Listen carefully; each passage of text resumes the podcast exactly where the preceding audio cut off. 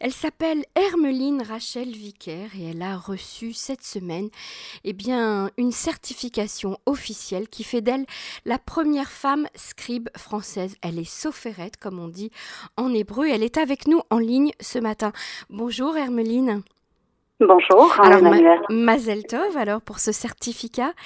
Merci beaucoup. Alors, Hermeline, euh, vous êtes la première femme scribe française au sein du judaïsme. Euh, euh, c'est un moment important, d'abord pour le judaïsme et puis aussi pour, pour les femmes, pour les femmes qui étudient la Torah, pour les femmes qui veulent avoir une fonction au sein du corps judaïque. Racontez-nous un petit peu votre parcours. Alors, euh, tout a commencé par euh, mon activité, euh, ma première activité, qui est une activité de, de, de, sculpture sur bois. Et en fait, je fabrique des objets judaïca, et notamment des boîtiers de mezuzot.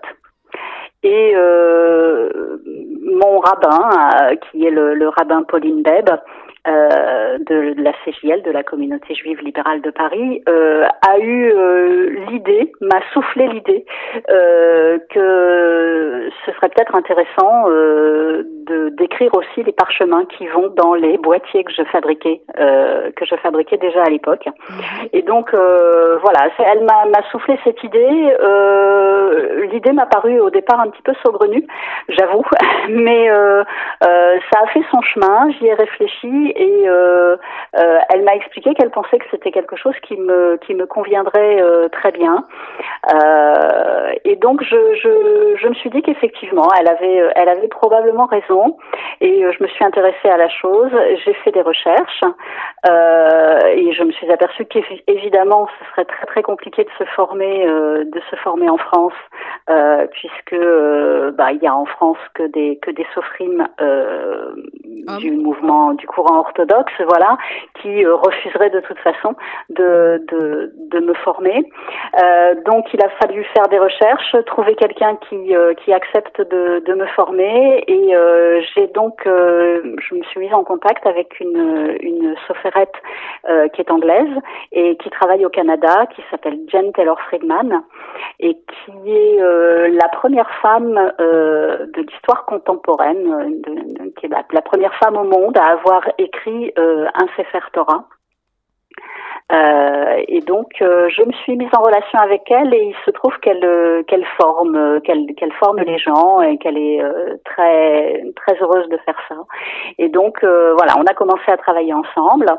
alors, les, les moyens techniques modernes ont fait que j'ai pu j'ai pu faire ça avec elle à distance. Ah, la plupart du temps, évidemment. vous n'êtes pas partie à ses côtés, d'accord Non, du tout. ben non, parce que bon, vous savez, c'est euh, c'est toujours un peu un peu compliqué. Euh, quand on est jeune, quand on est très jeune, on peut partir à l'étranger. Enfin, c'est très mhm. facile. Mhm. Beaucoup plus en tout cas que quand on a une vie déjà bien établie. Euh, et voilà. Donc ma vie à Paris voulait que je reste là. Et du coup, donc les, choses se sont faites à distance. Mhm. mais ma foi, ça s'est très bien passé.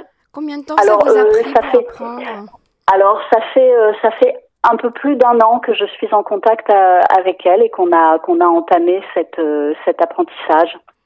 Et c'est elle, euh, elle qui vous a donné cette certification? Oui, absolument. D'accord. Absolument, oui. Et d'ailleurs, l'apprentissage n'est pas terminé puisque là, la certification que j'ai obtenue est une certification qui qui concerne la mezouza, Mhm. Euh, et donc euh, voilà, il reste encore beaucoup de travail. Le, le, le chemin sera long encore euh, pour euh, pour pour tout le reste, pour les tefilines, pour le, le, le Sefer Torah. Mais, mhm. mais voilà, écriture de mezouza, écriture de ketubot, pour le moment, vous pouvez le faire. Tout à fait. Oui. D'accord. Alors, racontez-nous un petit peu le, rituel euh, qui va autour de l'écriture euh, d'un, d'un, parchemin euh, sacré, hein, comme une mezouza. Oui. Il y a tout un rituel. Est-ce que vous pouvez nous, nous, en rappeler les étapes? Alors, en fait, il y a des, des, règles. évidemment, la soft est quelque chose de, d'extrêmement réglementé, comme beaucoup de beaucoup de, de, choses dans le judaïsme.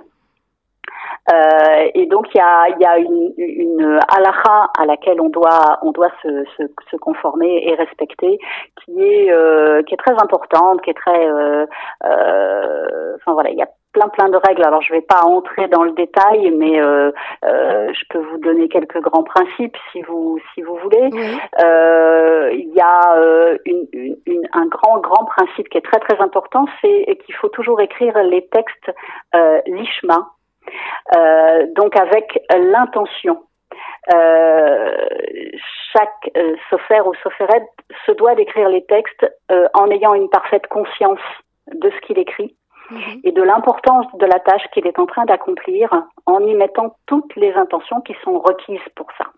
Donc il y a quoi? Il faut se préparer, euh, on va dire, euh, euh, psychiquement, Alors oui, absolument. Alors c'est une concentration, voilà, c'est un effort de concentration. Alors après, euh, je pense que chacun euh, a une façon évidemment différente de se, de se concentrer, mais c'est ça, c'est euh, de toute façon être dans un état qui fait qu'on on ne pense à ce moment-là qu'à ça. Et euh, d'ailleurs, il y a des choses qui, qui peuvent aider euh, le, le, le ou la sophérette dans ce cas-là. Euh, c'est par exemple qu'on est obligé de scander à voix haute tout le texte qu'on qu'on écrit. Ah oui Oui, absolument. Chaque mot doit être prononcé avant d'être écrit. D'accord. Donc ça permet déjà, évidemment, cette, cette règle-là euh, permet déjà d'être de, de, de, de, se concentrer et mhm. d'être effectivement euh, à, à ce qu'on fait, comme on dit. Comme un mantra, on dirait, ou comme une prière. Ouais, un peu, effectivement. Effectivement, mhm. ça peut, ça peut se, se, on peut le rapprocher de ça. Oui, oui. Et dans, dans le même esprit, euh, on doit aussi prononcer une kedusha, qui est donc une, une formule de sanctification, à chaque fois euh, qu'on commence à écrire le texte saint mhm. et à chaque fois qu'on va écrire le nom divin. D'accord. Donc il y a une, une, une kedusha, une sanctification à dire à, chaque fois avant de. de On a le sentiment euh, quand vous racontez ça que justement ça empêche un petit peu l'esprit de, de, vagabonder. On, on, reste toujours concentré sur ce qu'on est, en train de faire. C'est absolument ça. C'est mhm. absolument ça. Le principe est d'être réellement, totalement, euh, à la fois physiquement et mentalement à ce qu'on fait et à la tâche qu'on qu'on accomplit, qui est effectivement, vous le disiez, une, une tâche euh, une tâche sainte. Mhm. Donc euh, donc voilà, ça c'est le l'un des grands grands principes qui qui, qui d'ailleurs s'applique aussi, qui s'applique à, à tout tout le processus de fabrication. Euh, c'est-à-dire que euh, ça ne s'applique pas uniquement au sophère, ça s'applique également, par exemple, à la personne qui va préparer les pots pour pour le parchemin. Euh, les pots préparés pour le parchemin doivent dès le départ être préparés en vue de, de, d'être des parchemins qui vont contenir les textes saints. Euh, Ça, c'est quelqu'un d'autre qui vous le prépare, c'est pas vous? Oui, oui, oui. En, l'occurrence, oui. Euh, le, la personne qui prépare le, le, parchemin, et, c'est, un, parfois un métier à part. Et ah donc, euh, lui aussi doit faire cette activité lishma, c'est-à-dire en conscience, en ayant conscience qu'il prépare une, un parchemin pour un, qui va accueillir le texte saint. C'est merveilleux. Donc voilà, c'est vraiment une idée très très importante. Ah oui, c'est très spirituel et c'est très élevé en plus comme. Euh... Ouais, ouais, ouais, absolument. Alors et, et, qu'est-ce que vous utilisez? Donc une plume euh, euh Oui, alors on, on, travaille en général, on travaille en, en général avec une plume d'oie. Mm euh, on doit prendre une plume qui vient d'un animal cachère. Euh, et donc le plus souvent c'est une plume d'oie. Euh, on peut aussi éventuellement écrire avec un, un calame qui est un, un roseau, euh, mais euh, souvent le calame est, enfin il est plus rarement utilisé parce qu'il est il est un peu plus difficile pour tracer notamment les petites lettres parce qu'on travaille euh, on travaille sur des, des parchemins euh, notamment pour la mezouza téphilines qui sont vraiment très petits et donc on doit écrire de petites lettres et c'est plus difficile. Euh, l'encre également doit être euh, doit être cachère. Euh, Ça veut dire quoi de l'encre cachère? Alors en fait, il, il, doit donc entrer dans la dans la composition de l'encre aucun euh, aucun produit qui ne serait pas euh, qui ne serait pas euh, cachère et en, en général c'est une encre qui est fabriquée à partir de noix de noix de Galles. Ah oui. Oui. Donc c'est une encre végétale en fait, d'accord. absolument. Mhm. Oui, oui. Et donc il doit, il doit rien montrer de, de non cachère dans la fabrication de, de cette encre. le parchemin, lui aussi, doit provenir d'un animal cachère. Mhm. Euh, soit un ovin, un bovin, un caprin, enfin voilà, tous ces animaux euh, euh, qui sont conformes à la consommation. Et voilà, tout ça doit être fait donc avec toujours à l'esprit que, que, que ça va et il y a un moment particulier dans la journée ou, ou bien euh, vous pouvez faire ça à n'importe quel moment euh, Non, il n'y a pas de il n'y a pas de moment particulier. Après, je pense que c'est voilà euh, chacun. moi, je sais que je j'arrive mieux, par exemple, à, à, à me concentrer sur cette tâche le matin. D'accord. On doit aller au MIGV avant? Alors bon, le le le, le MIGV le MIGV peut être un, un, souci dans le terme, dans le cas où euh, effectivement on, il faut il faut avoir un MIGV sous la main, si je puis dire. C'est euh, c'est pas forcément euh, toujours évident, hein. Mhm. Bon. En dehors d'Israël, c'est-à-dire parce qu'en Israël on peut aller n'importe où à n'importe quelle heure au MIGV, mais j'imagine. Voilà, effectivement. Alors moi c'est vrai que je, comme je suis en France, c'est voilà, je me place par rapport à la France, c'est pas toujours évident de, de trouver un, un MIGV facilement. Mhm. Et donc, euh, euh, dans le courant, euh, dans le courant orthodoxe, euh, je sais que c'est quelque chose qui est euh, effectivement assez, enfin, on va dire obligatoire, d'aller d'aller au mikvé avant de se mettre à travailler. La plupart des sofrim le font. dans le milieu libéral, on, on, on est un peu plus un peu plus souple par mhm. rapport à ça. Et donc, si on ne dispose pas d'un d'un euh, facilement accessible, euh, il est accepté euh, de, de, de, de, ne pas de ne pas y aller. Bon, mais c'est toujours mieux de le faire, on va dire. C'est ça apporte mieux de une dimension supplémentaire. Absolument, absolument. Mhm. Et d'ailleurs, la tradition veut que on aille au mikvé avant d'écrire le nom divin. Les, le, quand on sait qu'on va écrire le nom divin, la tradition veut qu'on qu'on aille au mikvé. Effectivement, effectivement, ça ça ajoute vous avez mhm. raison, à, à, la, euh, au spirituel et à, au rituel. Alors, Hermeline, vous, dans ce que vous venez de nous décrire, euh, on ne voit pas a priori euh, d'empêchement ou de halakha ou de, ou de contraintes qui font que une femme ne peut pas devenir euh, scribe, ne, peut, ne pourrait pas devenir euh, Pourquoi est-ce que ce n'est pas un métier, enfin oui, une, on va dire un, un rôle que, que l'on donne aux femmes, que l'on donne aux femmes plus facilement? Alors, en fait, euh, simplement parce que euh, euh, les femmes sont écartées de la pratique de la soft à cause d'un principe alarique qui veut que celui qui n'est pas dans l'obligation d'exécuter un commandement ne peut pas aider les autres de manière significative, on va dire, dans l'exécution de ce commandement. Euh, donc tout repose là-dessus. Alors vous allez me dire, euh, mais euh, la mezouza, par exemple, euh, tout le monde peut poser une mezouza, euh, mhm. même une femme peut poser une mezouza. Seulement, les rabbins ont fait reposer ce principe à l'aric uniquement sur la pose des téphilines. C'est-à-dire que c'est le, c'est, le, le, la seule chose sur laquelle repose ce principe, c'est de dire que comme les femmes ne sont pas obligées de poser les téphilines, mhm elles ne le font pas et donc elles ne peuvent pas les écrire. D'accord. Et du coup, ça s'est, euh, on va dire, agrandi à, à, à, la mezouza ou au Sefer Torah. Voilà. Ce mhm. principe-là, appliqué au téphilines, a été euh, appliqué euh, à, tous les textes saints, finalement. Mhm. Mhm. et du coup, dans le judaïsme, dans les courants du judaïsme qui sont égalitaires, euh, comme les femmes ont l'obligation de poser les téphilines, mhm. ou qu'en tout cas elles peuvent le faire, euh, eh bien logiquement euh, cet interdit est tombé puisque comme elles le font, eh bien elles ont droit d'écrire. Alors, voilà, c'est ce qui fait que dans, le, dans, dans les courants égalitaires, on est venu à, à, à ce que les, les, les femmes puissent pratiquer la soufroute. Alors justement, faisons un petit peu euh, d'ordre. Euh, dans quel courant aujourd'hui on peut trouver une femme sophérette, une femme scribe? Dans quel courant du judaïsme?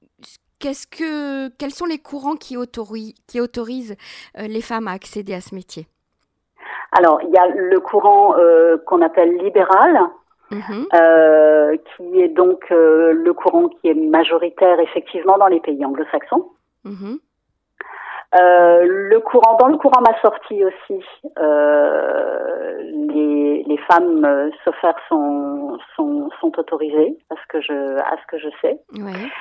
Euh, voilà, c'est à peu près. Alors il y a aussi, il y a aussi le, le, le, le courant moderne orthodoxe qui est de plus en plus. C'est ce que j'allais vous dire. Chez les modernes orthodoxes, on doit pouvoir aujourd'hui pousser la porte peut-être et dire euh, coucou, on, voudrait, je, je on voudrait, faire ça, oui. Mhm. Voilà, je pense que de, alors s'ils n'y sont pas encore venus, je pense qu'ils y viendront parce que ça me paraît être mhm. quelque chose de, de bah, c'est dans leur, c'est dans leur logique, tout à fait. Voilà, c'est, mhm. c'est, une suite logique euh, à la chose.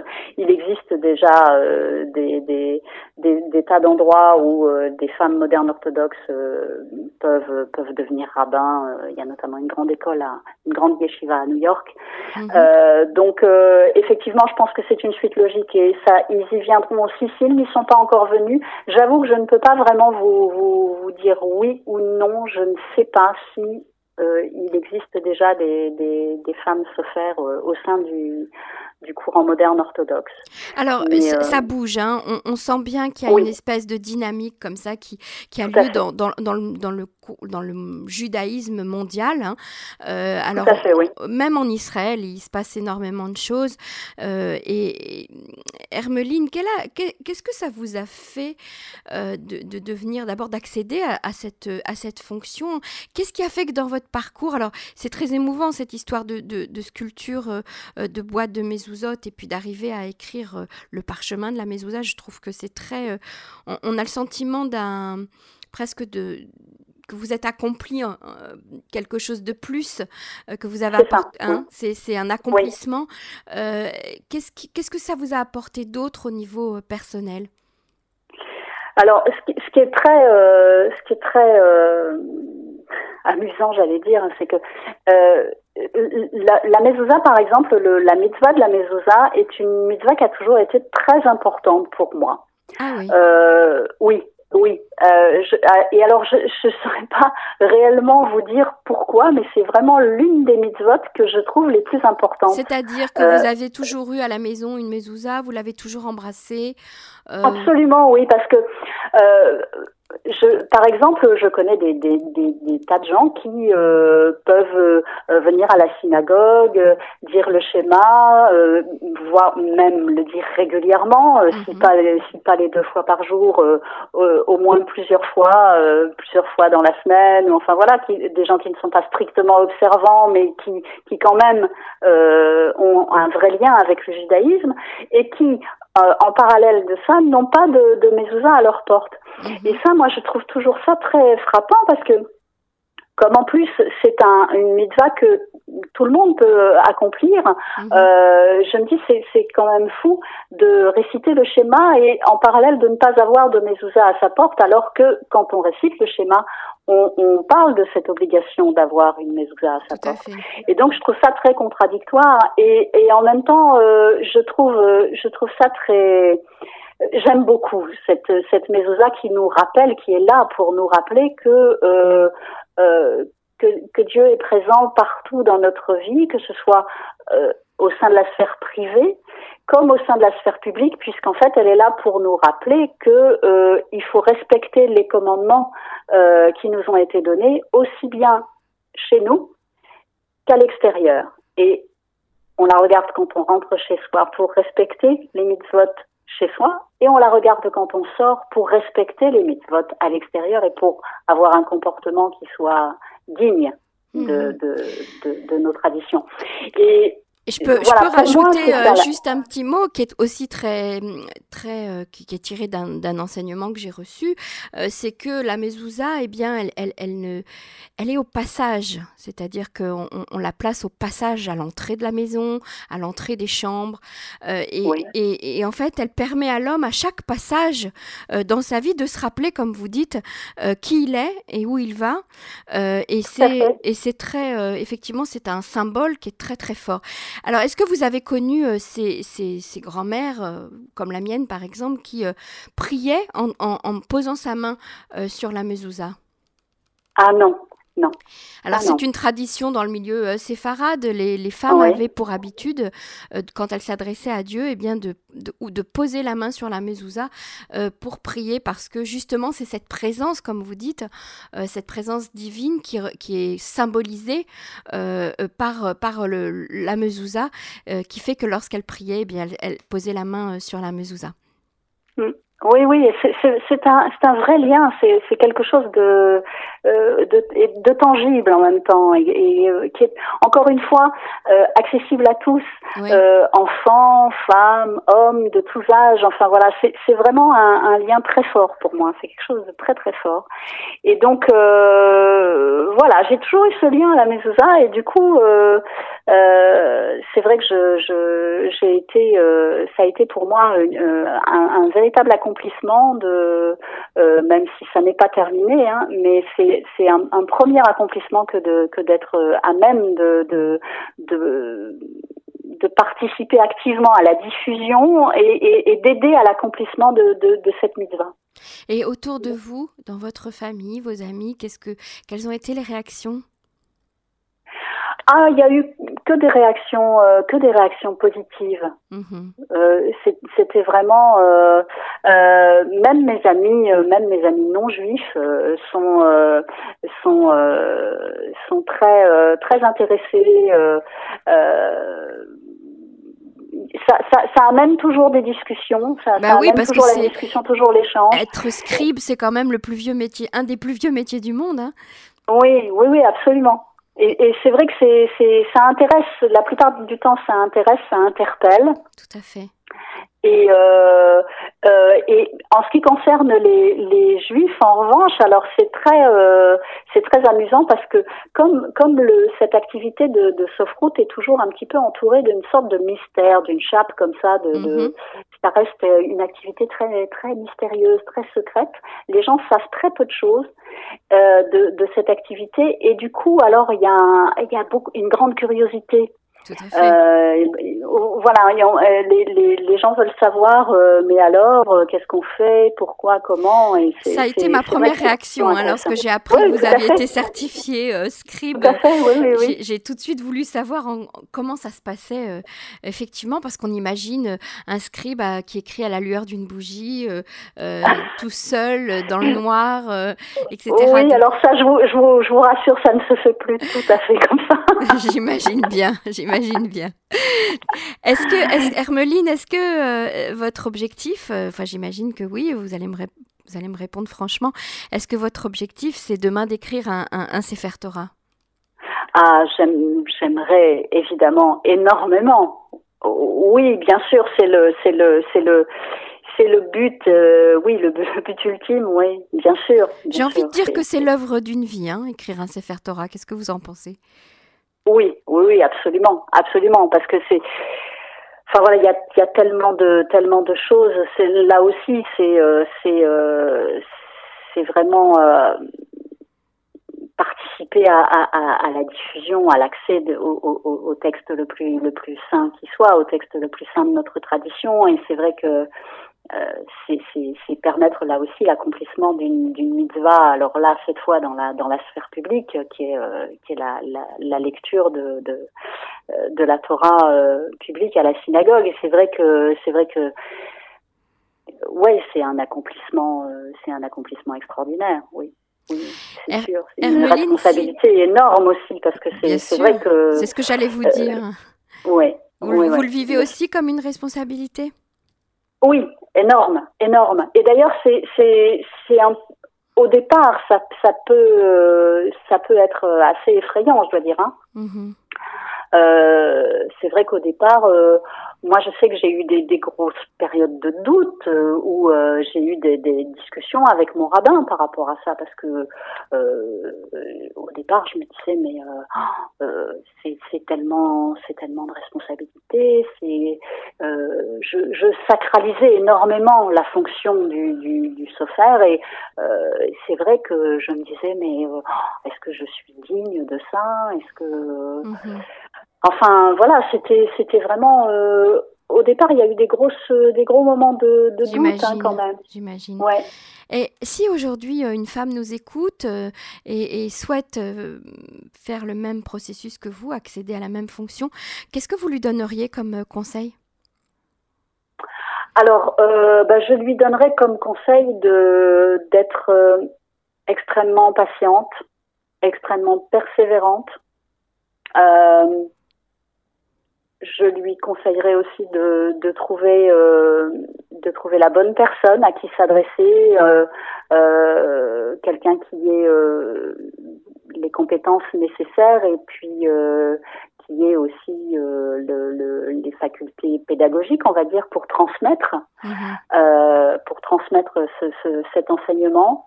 c'est pas forcément évident de trouver quelqu'un avec qui le, le, le, courant passe bien et euh, voilà, qu'il soit euh, suffisamment pédagogue. Et, euh, mais voilà, c'est vraiment trouver quelqu'un sur qui on puisse compter, sur qui on puisse s'appuyer pour apprendre. et puis c'est vraiment effectivement s'armer d'énormément de patience. Vous êtes vous-même quelqu'un de très patient? Oui, d'une façon, oui, on peut, ouais, je pense, je pense qu'on peut mhm. dire oui. C'est la sculpture qui vous a euh, oui, et puis alors j'aime j'aime les choses euh, j'aime les choses minutieuses. Voilà, c'est vrai qu'il faut être il faut être très très minutieux quoi. Mhm. Euh, il faut être très minutieux. Alors il faut être il faut avoir aussi, je pense, beaucoup d'humilité. parce que l'erreur, l'erreur est, elle, nous guette, elle nous guette, elle est là partout, mhm. prête à, à, fondre sur nous. c'est très, enfin voilà, euh, l'erreur est, est, est, jamais loin. Et euh, le souci c'est que c'est que l'erreur euh, si elle n'est pas réparable peut peut amener à, à, mettre le parchemin à la Guénisa euh, enfin voilà, si ça n'est pas réparable, euh, on est obligé de, de, de, mettre à la Guénisa tout ce qui a été fait. Donc on, on peut tout à fait euh, avoir à se débarrasser de, de, plusieurs heures de travail. Donc il faut savoir aussi, enfin voilà, il, faut. on n'est pas sur un ordinateur hein, où on peut effacer non, alors absolument pas, absolument pas, parce que certaines erreurs peuvent être corrigées et d'autres pas. Mhm. euh, donc là aussi, il y a plein de, de règles qui, qui régissent, qui régissent ce, ce Bien sûr, Et du coup, euh, c'est voilà, il faut rester très humble et, et ne, ne, jamais penser que, que c'est gagné, que parce qu'on a réussi une fois, euh, la fois suivante euh, ce sera facile. Euh, pas du tout. C'est voilà, à chaque fois on, on remet, on se remet en question à chaque fois finalement. Hermeline Rachel Vicker, juste pour terminer cet entretien, quel est votre rapport à la foi votre rapport à Dieu, parce que là, vous touchez, euh, comme vous le disiez tout à l'heure, au sacré. Hein. Euh, quel type de relation on, a euh, avec, avec Dieu quand on, est quand on a une fonction comme ça? Bah, Je crois qu'il faut effectivement, enfin, en ce qui me concerne, je, je reste... Je reste très humble. Je j'ai un, un, rapport au divin qui est, euh, pour moi, il, pour moi le, le, le, divin est là partout, partout autour de moi, et euh, je, je ne suis que, je, je suis un, un, un, outil, un outil qui, mhm. qui qui voilà qui, qui permet euh, la, la, la, transmission qui permet euh, euh, l'accès aux autres à ces textes, euh, à la réalisation des mitzvot. Euh, voilà. C'est bien résumé. C'est bien résumé. En tout cas, merci Hermeline Rachel Vicaire d'avoir accepté euh, de répondre à nos questions et d'avoir partagé avec nous euh, euh, ce moment fort de votre vie. Et puis, on vous souhaite alors beaucoup, beaucoup de, de parchemins, beaucoup de, de ketubot. Et, et à très bientôt sur les ondes de Cannes. Merci. Merci beaucoup. À très bientôt. Au revoir. Au revoir.